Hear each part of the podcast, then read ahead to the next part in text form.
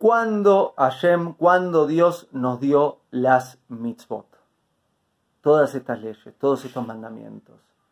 Estos mandamientos nos los da en el monte Sinaí con la entrega de las tablas de la ley. Los diez mandamientos incluyen muchos otros mandamientos y ahí Moshe recibe gran parte de estas leyes, recibe todas las leyes. Sin embargo, a lo largo de la historia judía hubo entrega de algunas mitzvot desde antes de la entrega de la Torah. Por ejemplo, a Adán, le da seis leyes. La de no idolatría, no maldecir a Hashem, no matar, no robar, no adulterio, establecer cortes, establecer justicia en cada pueblo. A Noah le suma una ley, que es la de no crueldad animal, y ahí se crean las siete leyes de Noah.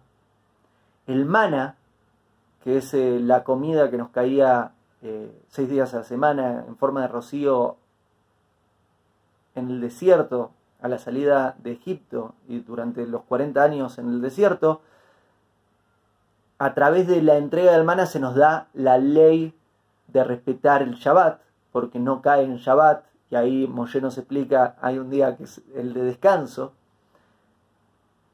Honrar a nuestros padres y algunas leyes judiciales se nos da antes de la llegada a Sinaí y más. Y hay más detalles, ahora te estoy dando un resumen. Lo que podemos decir es que antes de la llegada a la tierra prometida del pueblo judío, en el Éxodo, desde la salida de Egipto, ahí ya teníamos las 613 mitzvot, las 613 leyes, que nos dio incluso, nos dio leyes que no podíamos cumplir en el desierto y teníamos que esperar a llegar a Israel para cumplirlas, pero ahí nos dio toda esta serie de leyes. Es en el monte Sinaí cuando nos da las mitzvot y nos da las tablas de la ley que creamos un compromiso y establecemos un pacto como pueblo, el pueblo judío con Hashem, con Dios, en donde se establece un compromiso de los hombres circuncidarse, todo el pueblo introducirse en el mikve, eh, tener un baño eh, purificador, y todo el pueblo declara que haremos y escucharemos, es una declaración muy importante, con la que se completa este pacto, donde Hashem le da al pueblo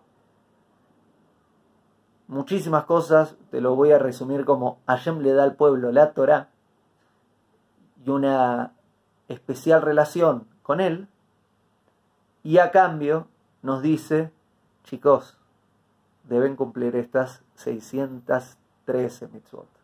No va a ser fácil, pero acá están las condiciones, lo que deben cumplir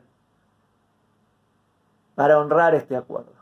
Y además, un punto importante de, este compromiso y esta relación de matrimonio que se hace es que tiene una duración. Se establece que este compromiso va a durar para toda la eternidad. Por eso, alguna vez me habrás escuchado decir que eh, el judaísmo tiene puerta de entrada, pero no tiene puerta de salida. Una vez que estás, tenés un compromiso y una relación con Hashem para, para toda la eternidad y la eternidad dura mucho más que lo que dura un cuerpo físico. Por otro lado, quiero agregar que aquí en el monte Sinaí, Hashem nos da los diez mandamientos, las tablas de la ley. Haré un video en algún momento sobre los diez mandamientos en forma más profunda. Vamos a analizar cada uno de ellos y cómo funciona y distintas relaciones entre una tabla y la otra y más.